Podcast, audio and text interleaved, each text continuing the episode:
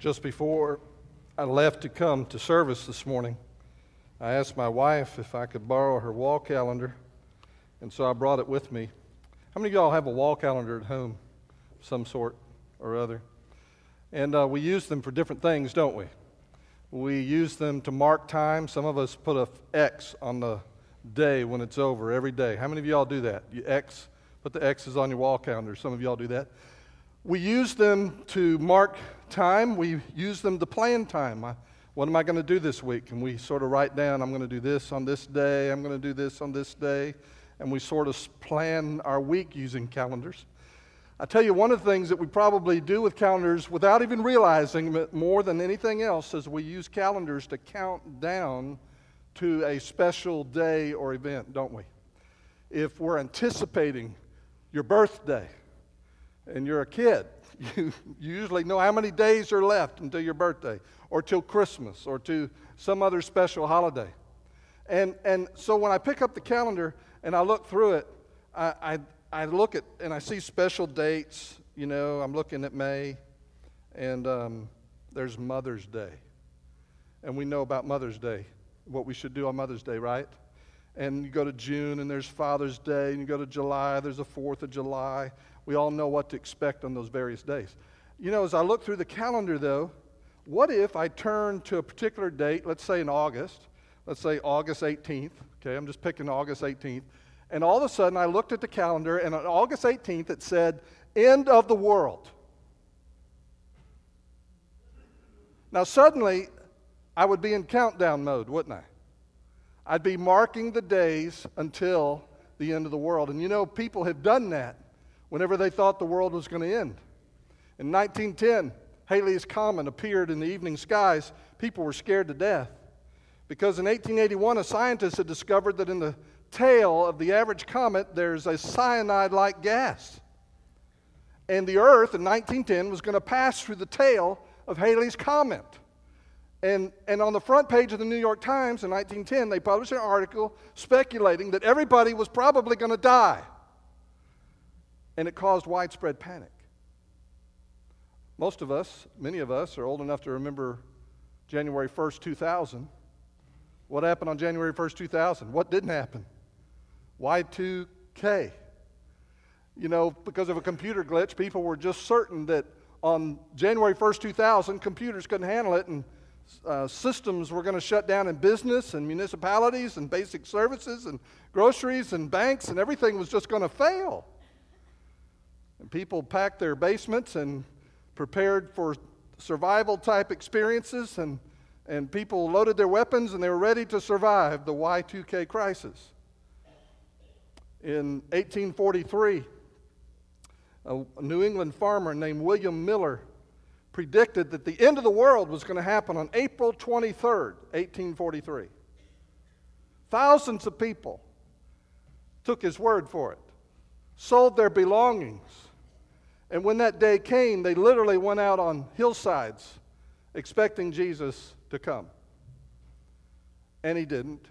And a lot of people lost a lot of their wealth and their possessions. This has happened repeatedly. Harold Camping predicted the end of the world May 21st, 2011.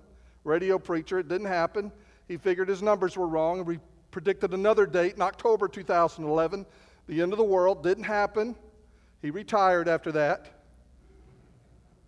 One of his disciples, Chris McCann, after the last blood moon, predicted October 7th, last fall, was going to be the end of the world. We're still here. And so, as we, we think about the end of the world, people react in different ways. With Harold Camping, with William Miller, people went and prepared for the end by selling all that they had, by expecting truly that that was the day that it was going to happen and it dramatically affected the way that they live. We've been studying the little book of 1 Peter, who talks to us about suffering and how Christians can survive suffering, how to think about suffering, but he also talks to us about that final day. The title of this morning's message is Following Jesus in the Final Days. For June and July, we've been studying 1 Peter. We're coming to the end of the book, moving into the last chapter next week, but today we're in chapter 4, verse 7. Here is what Peter writes. But the end of all things is at hand. Therefore, now I want to stop there. He says, The end of all things is at hand. How do you react to the statement that the end of all things is here? It's arrived. Do you go and sell all your belongings? Do you go and sit on a hillside waiting for a specific date? Is that what was in Peter's mind? Did he have a date on a calendar in mind? Well, no, he didn't. In fact, Peter was not making a prediction of when the end would come. Of all people, he knew what Jesus had said. In Acts 1 7, when they were asked if this was the end, if this was the time where Jesus was going to come and establish his kingdom, Jesus said, It is not for you to know times or seasons which the Father has put in his own authority. Peter wasn't making a prediction, but he was making an observation. When the Apostle Peter preached on the day of Pentecost, Jesus had been raised up. He had promised the Holy Spirit would come down. And when the Holy Spirit would come, he would indwell every one of his followers, and he would be for them all that Jesus would be if he were here in person. The Holy Spirit's coming on the day of Pentecost. On that day, you'll remember the story. The Holy Spirit came. The disciples gathered together, were filled with an exuberant joy as what appeared to be a flame of fire settled on each one. They spoke in tongues, other languages, literally, other languages poured out into the streets, and people heard them preaching the gospel of Jesus Christ in their own language, like a United Nations on the day of Pentecost. Peter, hearing comments that people were saying, These people are nuts, they've been drinking something, they, they've been taking some kind of drug, something's messed up. He came back and he said, No, these people aren't drunk. This is Peter preaching. The same Peter who wrote this letter. And he says this in Acts 2:16. But this is what was spoken by the prophet Joel. And it shall come to pass in the last days, says God, that I will pour out of my spirit on all flesh. In the last days, Joel said, God would pour out his spirit, and he said, This thing that you're witnessing on the day of Pentecost, this is that prophecy being fulfilled. The last days are here. And they have been here since the day of Pentecost. You and I are truly living in the last days. And what Peter's doing in making this observation in chapter 4, verse 7, but the end of all things is at hand, he's not making a prediction of when it's going to happen. He's saying you need to live, though, with the reality that it is going to happen. And you need to take your calendar, and you need to understand you don't know where that day is on the calendar, but you need to be in a countdown mode. You need to be in a countdown mode. Teach us to number our days, the psalmist writes, that we may gain a heart of wisdom. And, and in telling us that, we're told to take time very seriously. We're not to treat it lightly, we're not to, um, to waste it, but we are to look at time from the perspective of the end, that the end is coming. In verse 6 that we read last week, we saw that he's talking about a final judgment. People who criticize Christians now, who reject Christian practices, who, who ridicule us, who are, think we're strange because we don't do what they do. Uh, God is going to get the last word. Peter explains that in chapter 4, verses 5 and 6. But now, how are Christians supposed to live? How are we supposed to respond to the fact that we're in a countdown and there is a final day coming? How do we follow Jesus in the final days. Well, that's what the word therefore points to. But the end of all things is at hand, therefore. Therefore. And he's about to tell you and me how we should live. More specifically, I'm going to try to condense this into five basic practices that you and I need to go to school on if we're to follow Jesus the way that the Bible teaches us to follow him in these last days that you and I are living in. Far from going and selling all we have and sitting on a hillside, waiting on a specific day for Jesus to come, we are called to live in a very specific way. What do we need to go to school on during these final days? Here's the first practice. Number one, the practice of prayer. The practice of prayer. Look again at verse 7. But the end of all things is at hand, therefore, panic. Is that what he says?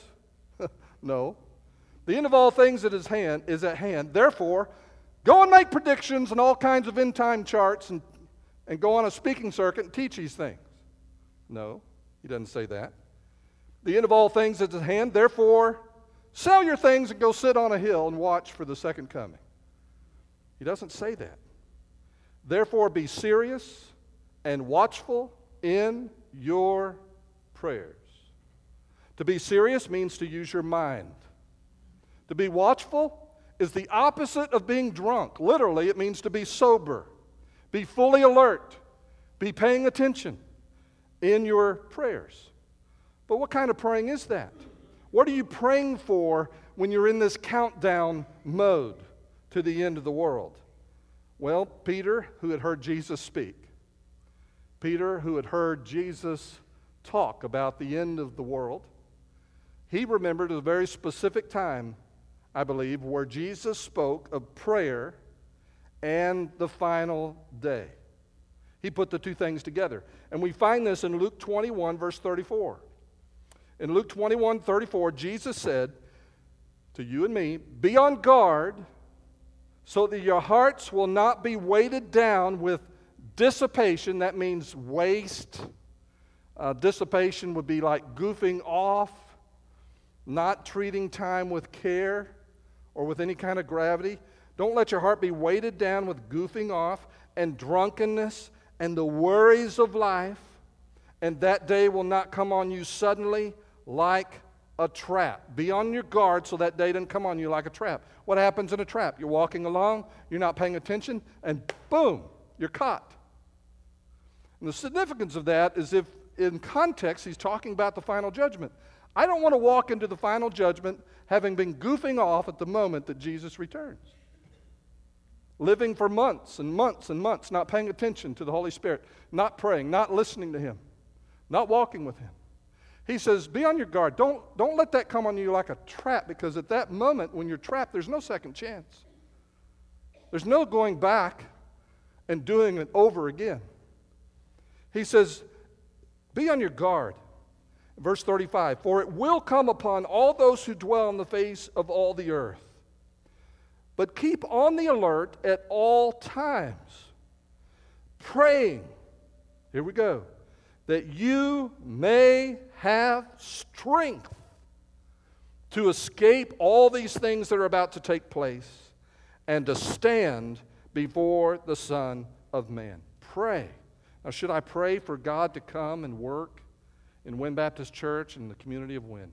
Absolutely. Should I be an intercessor for others who have needs? And should I pray for them? Absolutely. But Jesus isn't talking about praying for God to come or praying for intercession. At this moment, he's saying, I want you to pray for you. I want you to pray for yourself. I want you to be focused on some aspect of you that you desperately need help with. What is it? Strength. Pray for strength to escape what's coming. To people who are goofing off, who are drunk, who are burdened with worries.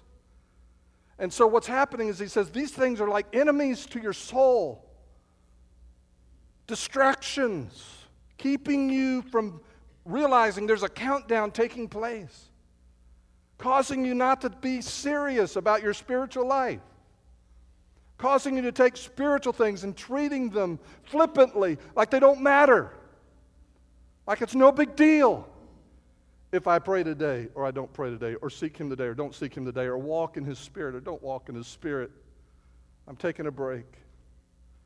He says, Be on your guard against that. Pray. God, give me strength to be focused, to be alert, to not waste a single minute of my life.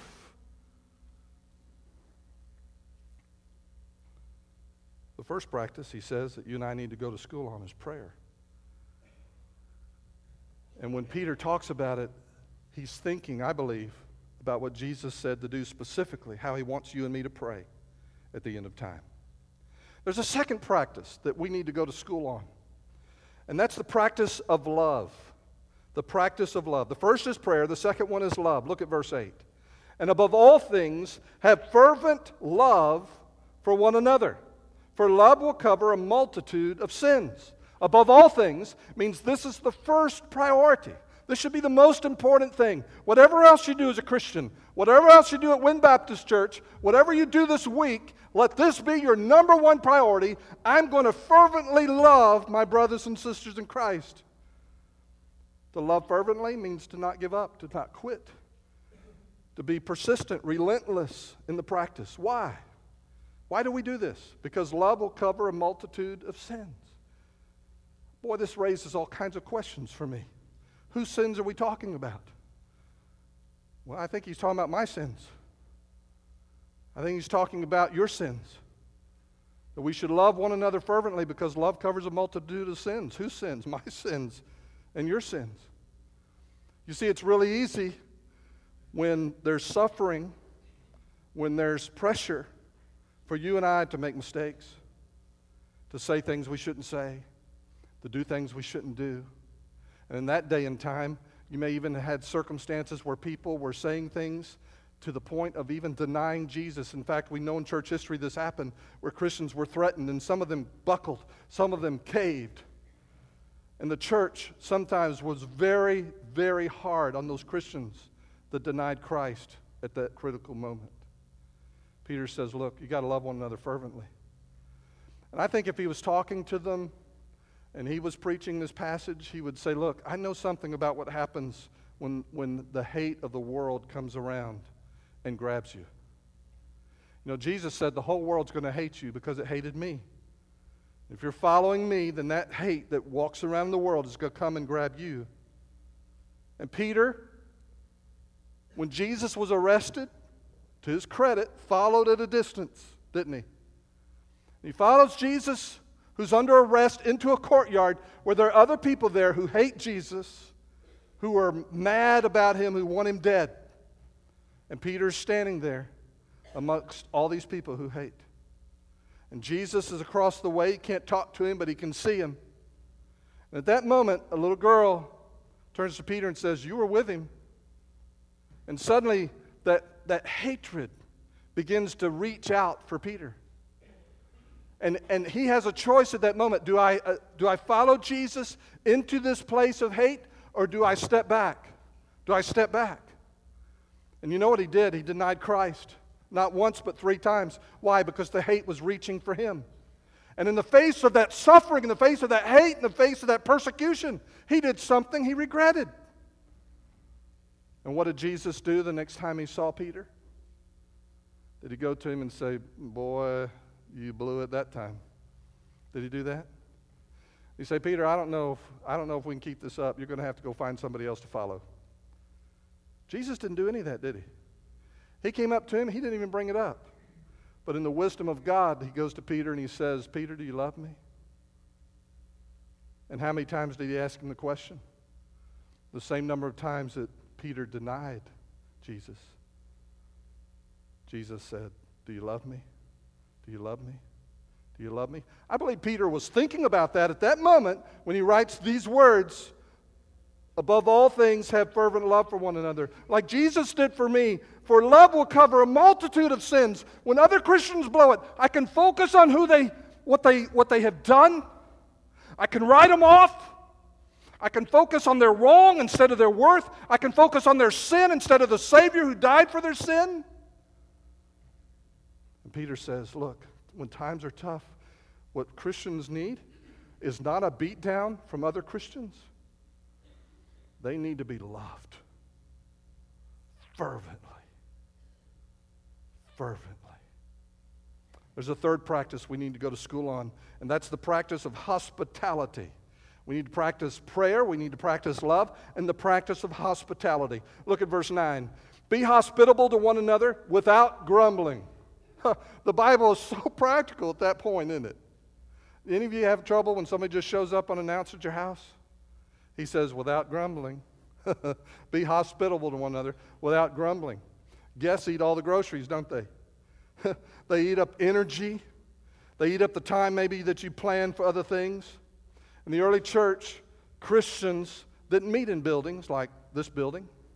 They didn't have them. For the first 250 years of church history, they didn't have church buildings. They didn't have aisles to walk down. They didn't have any of that.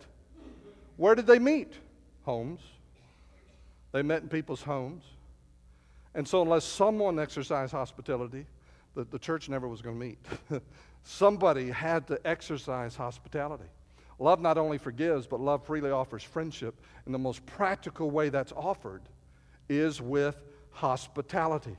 In a world filled with hate, Peter says we need to go to school on hospitality. Now, some of you may do that very easily. Maybe you were raised in an environment where your family was always opening the doors to other people, and it comes very easily to you. Others, it may not be so much. I want to draw a distinction this morning between the word entertaining and hospitality. Because entertaining is very different from hospitality. Entertaining people is very different.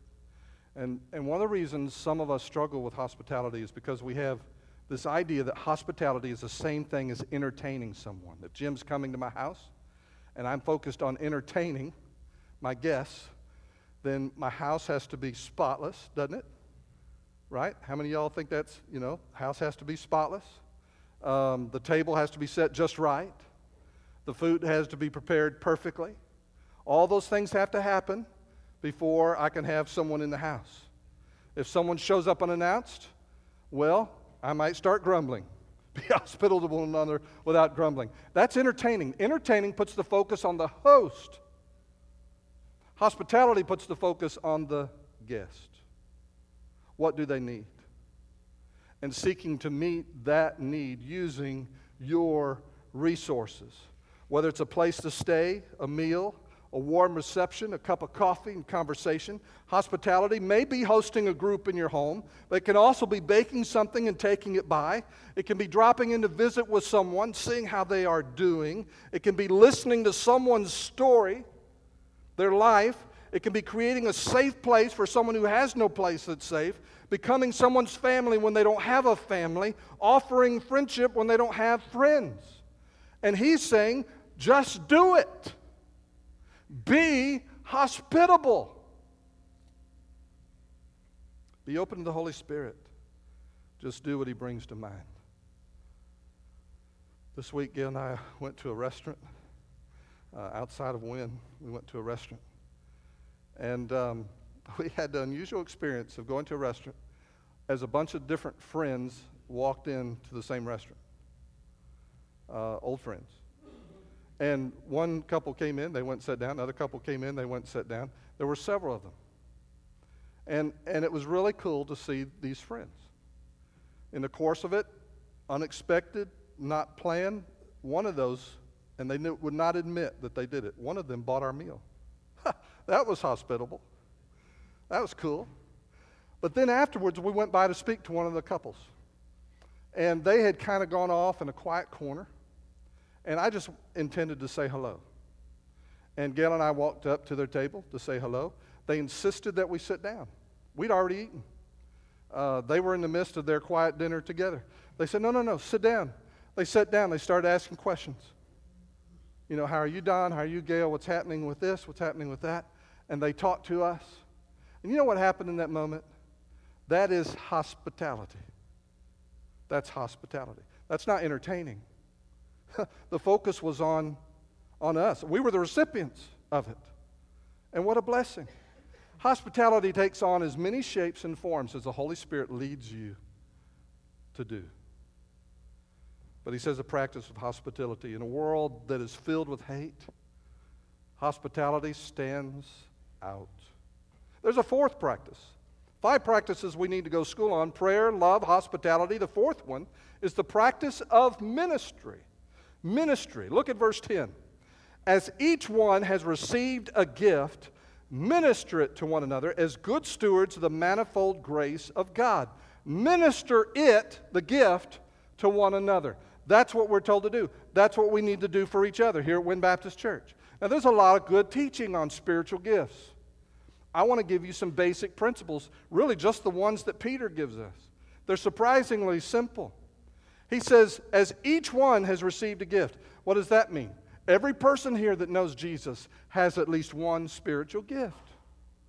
You have a, have a gift, which means that you have a, a calling, a, a ministry to carry out. Are you? He says that you and I need to go to school in this business of doing ministry. How do I do ministry? I do it using the gift that God has given to me. As each one has received a gift, that word received means it wasn't something I came up with. I didn't say, well, well God, let me come into your, your bookstore on spiritual gifts. I want that one. I'll, I'll take that one. I'll take that. No, I received the gift that I have from God. He sovereignly chooses what gift or gifts that you have. And understanding that you have a spiritual gift, what does he say to do? He says, be a good steward of it. Minister that gift to other people. You know, in the old days when we first began learning about spiritual gifts uh, as believers in this country 30 years ago, 40 years ago, there was a lot of emphasis on gift discovery, on finding out what your gift is. And you would find out what your gift is, it was almost like completing or receiving some kind of an award.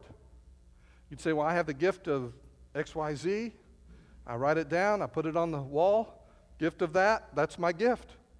And what, i what I would fail to understand in that kind of teaching is that a gift is not meant to be merely enjoyed by the one who is holding the gift. The gift is meant to be ministered. It enables you and me to do ministry to one another. Ministry is not just what the staff does all week, ministry is what we do for one another. As we take the spiritual gift that God has given to you and me and we minister that gift to each other. Now, how do we do this? How do we do this ministry? When I used to teach people about spiritual gifts, um, one of my assignments in another church years ago was to help people discover their ministry. And I found that the best way to discover what your ministry is is to do ministry. Just to go do stuff, try things, say yes, get involved, uh, join in. And as you do that, your giftedness becomes obvious to all, including yourself. How are we supposed to do ministry? Look at verse 11. Contrary to the elaborate classifications of gifts that some teachers come up with, Peter classifies all spiritual gifts into two types. Very simple. If anyone speaks, let him speak as the oracles of God. If anyone ministers, let him do it as with the ability which God supplies. If anyone speaks, if anyone ministers, two classifications gifts of speaking, gifts of serving. Things that we say, things that we do. And Peter says, whatever spiritual gift you have comes into one of those two categories. Now, how do you do those gifts? Well, this is what's really remarkable about what Peter teaches here. If anyone speaks, let him speak as the oracles of God. An oracle was someone you would go in, and they were kind of a um, someone, as we use modern expression. I'm not saying this is what we do, okay? But when someone was an oracle, they were supposedly possessed by some goddess or god, and they would speak what that God was wanting them to speak. And he says, when you speak, you should speak as if God is speaking. When you're doing ministry and you're ministering to someone with your words, you speak the words that God gives, you speak as if He was speaking.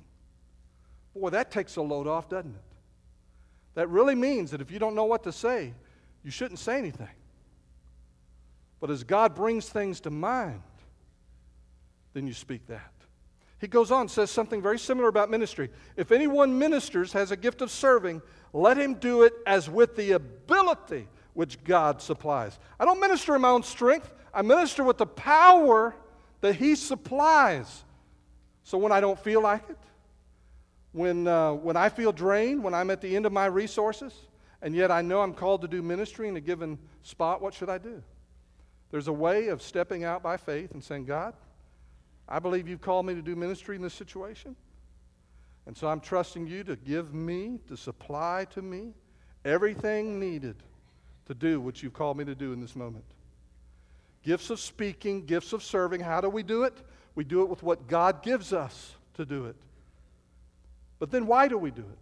Well, the last part of verse 11 tells us that in all things God may be glorified through Jesus Christ. When I speak, people come, they say, Wow, that was really good. What should I do in my heart?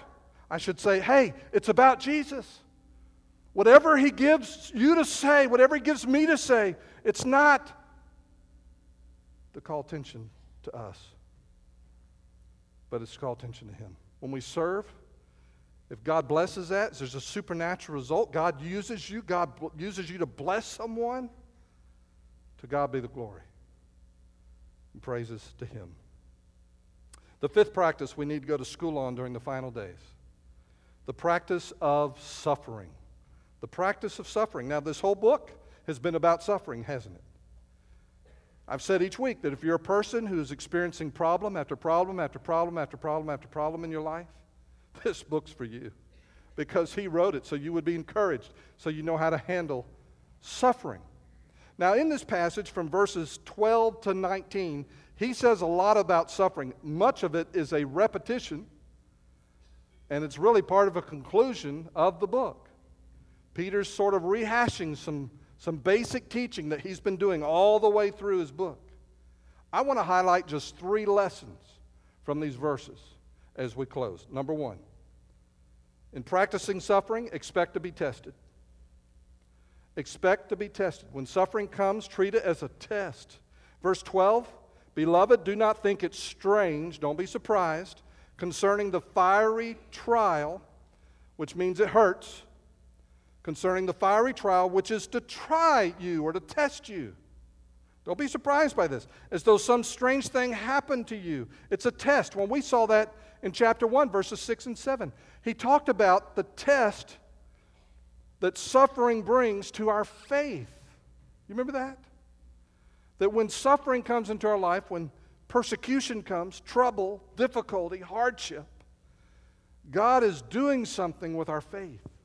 And we saw when we studied chapter 1 that He's, he's proving our faith and He's purifying our faith. He proves our faith to show that it's real, that it's there, that it even exists. Because when we're in trouble, that's usually when we have to reach out in faith and say, God, I trust you in the midst of this. So he's proving our faith. He's also purifying our faith. You know, sometimes we have other things we trust in, don't we? I trust God. I trust my friends. I trust my family. I trust the doctor. I trust this. I trust that.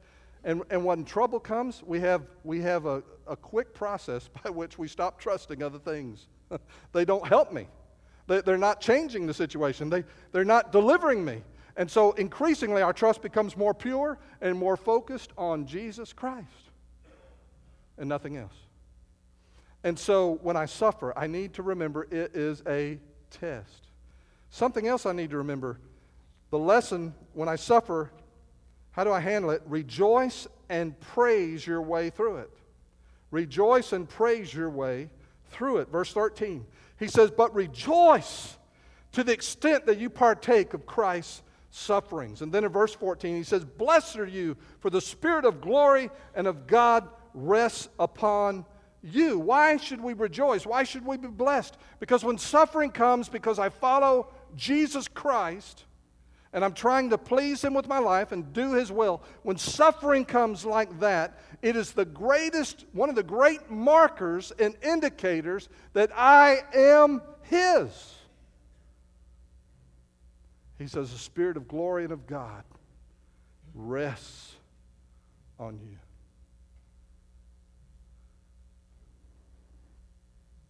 And so, how should I respond? Verse 16 says, Yet if anyone suffers as a Christian, let him not be ashamed but let him glorify God in this matter. Praise him. Praise him. Praise him. Lift him up. You say, Well, Pastor, when I'm hurting, that's the last thing I want to do. It's the first thing you need to learn. You need to rejoice and praise your way through hard times. You need to rejoice and praise your way through difficulty. It's when you and I stop rejoicing, stop praising Jesus because He has loved us, He has made us His own. When I take my eyes off of Jesus and I put them on my problems, that's when trouble really begins. And the first thing I need to do when I'm in trouble is keep my worship white hot. and keep my focus on Him. Third thing I want to call attention to is in verse 19 keep doing good and let God handle the rest. Probably the most basic lesson of the whole book. Keep doing good and let God handle the rest. Verse 19 Therefore, let those who suffer according to the will of God commit their souls to Him in doing good as to a faithful Creator. Martin Luther was once asked, the reformer of the 16th century, was once asked, he said, someone asked him, said, Martin, if you knew that Jesus was coming back today, what would you do today? If you knew Jesus was coming back today, what would you do today? You know what he said? I'd plant a tree and pay my taxes. I'd plant a tree and pay my taxes. What was his point? He'd say, I'd simply do whatever God had for me to do that, that day. It wouldn't change dramatically. I would just fulfill what God had called me to do. And, and it may look mundane to you, but I'm going to keep doing what is good. I'm going to trust my soul to God. He can have all the big stuff, the questions I can't answer, the pain that's overwhelming, the difficulty that I can't figure out. I don't even know what to do. I don't know what's going on. I don't know why it's happening. But oh God, my soul, here it is. Here's my problem. Here's my trouble. Here's my difficulty. God, that's all yours. And what do you want me to do now?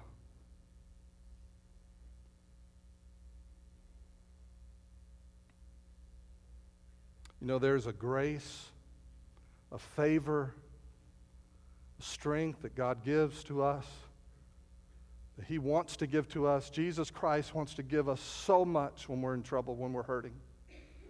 If you're here this morning and that's you, you're hurting, Jesus has so much He wants to give you. But you can't have what He gives until you receive who He is. And Jesus is Lord. Jesus is Lord. The best thing you can do when you're in trouble is not run away from Him. And so many people do. The best thing you can do at that moment is run to Jesus and fall at His feet and say, Lord, here are all my troubles, all my problems. They're not mine anymore. I give all of that to you. I entrust my soul to you. Whatever, you're the creator, you're the faithful creator. And you made me. You do with me whatever you want to do with me. I give you my soul, I give you my life. And Lord, from this day on, for this day, I'm just going to do what you want me to do next. I can't worry about tomorrow. Can't worry about next week. I'm just going to do, Lord, what you want me to do next. What you want me to do today. Here's the bottom line following Jesus is an intense relationship that overflows as daily obedience to Him. It's a relationship, seeing Him, talking to Him, reading about Him in His Word, listening as He speaks to you through His Word. An intense relationship. Starts in the morning, time alone with God. Ends in the evening, time alone with God. Praying as you go to sleep, praying as you rise talking to him as you go through the day, an intense relationship. And in the process of that, of that relationship, what overflows? What comes out of it? Obedience. Sometimes the word obedience has negative thoughts to people, but you know what it means? You know what obedience is? Obedience is saying, I can't handle this. I'm not smart enough to figure out what I should do. I am in full dependence on you as my master as my king. You know, that's all obedience is, is, is surrender of my will to his will and saying, I am depending on you. Jesus did it, and if you follow Jesus, he's going to lead you to become that kind of person. Let me ask you to bow your head and to close your eyes. Do you know Jesus as Lord? Do you know him as your Lord? You know, some people have said that they trust him.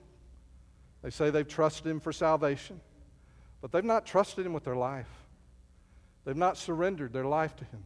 All they want to go to heaven, but they are not following Him here, now. And to receive what He has for you, You have to first receive who He is, and He is Lord. Brother or sister in Christ, if you're hurting today, your Jesus wants to help, support, change, strengthen you, but He's not there as your helper. He's there as Lord over your problem. He's there as Lord over everything that would destroy you. He is there as your Lord. Would you surrender to Him today? Whatever you're dealing with, would you come to Him? Just lay it all out before Him and say, Oh God, I can't manage this anymore. I quit. I give up. And I am trusting you. Trusting you. If you've never come to Christ as your Lord and Savior, there'll be pastors down front. I'll be here. Todd and Dustin are here. We'll be delighted to talk with you about how a person comes to know Christ as Lord and Savior. How your sins can be forgiven today. How you can come and meet Christ as a person who will come into your life and change you from the inside out. Our Father and God, we thank you for the truth that you inspired Peter to share with us about how to live in these final days and the last days. Forgive us for the days we've wasted. Enable us today to use it for your glory. As we respond to you in these moments, Holy Spirit, we ask you to be our leader and our guide, particularly for that one who's hurting. Heal their heart, lead them to a safe place.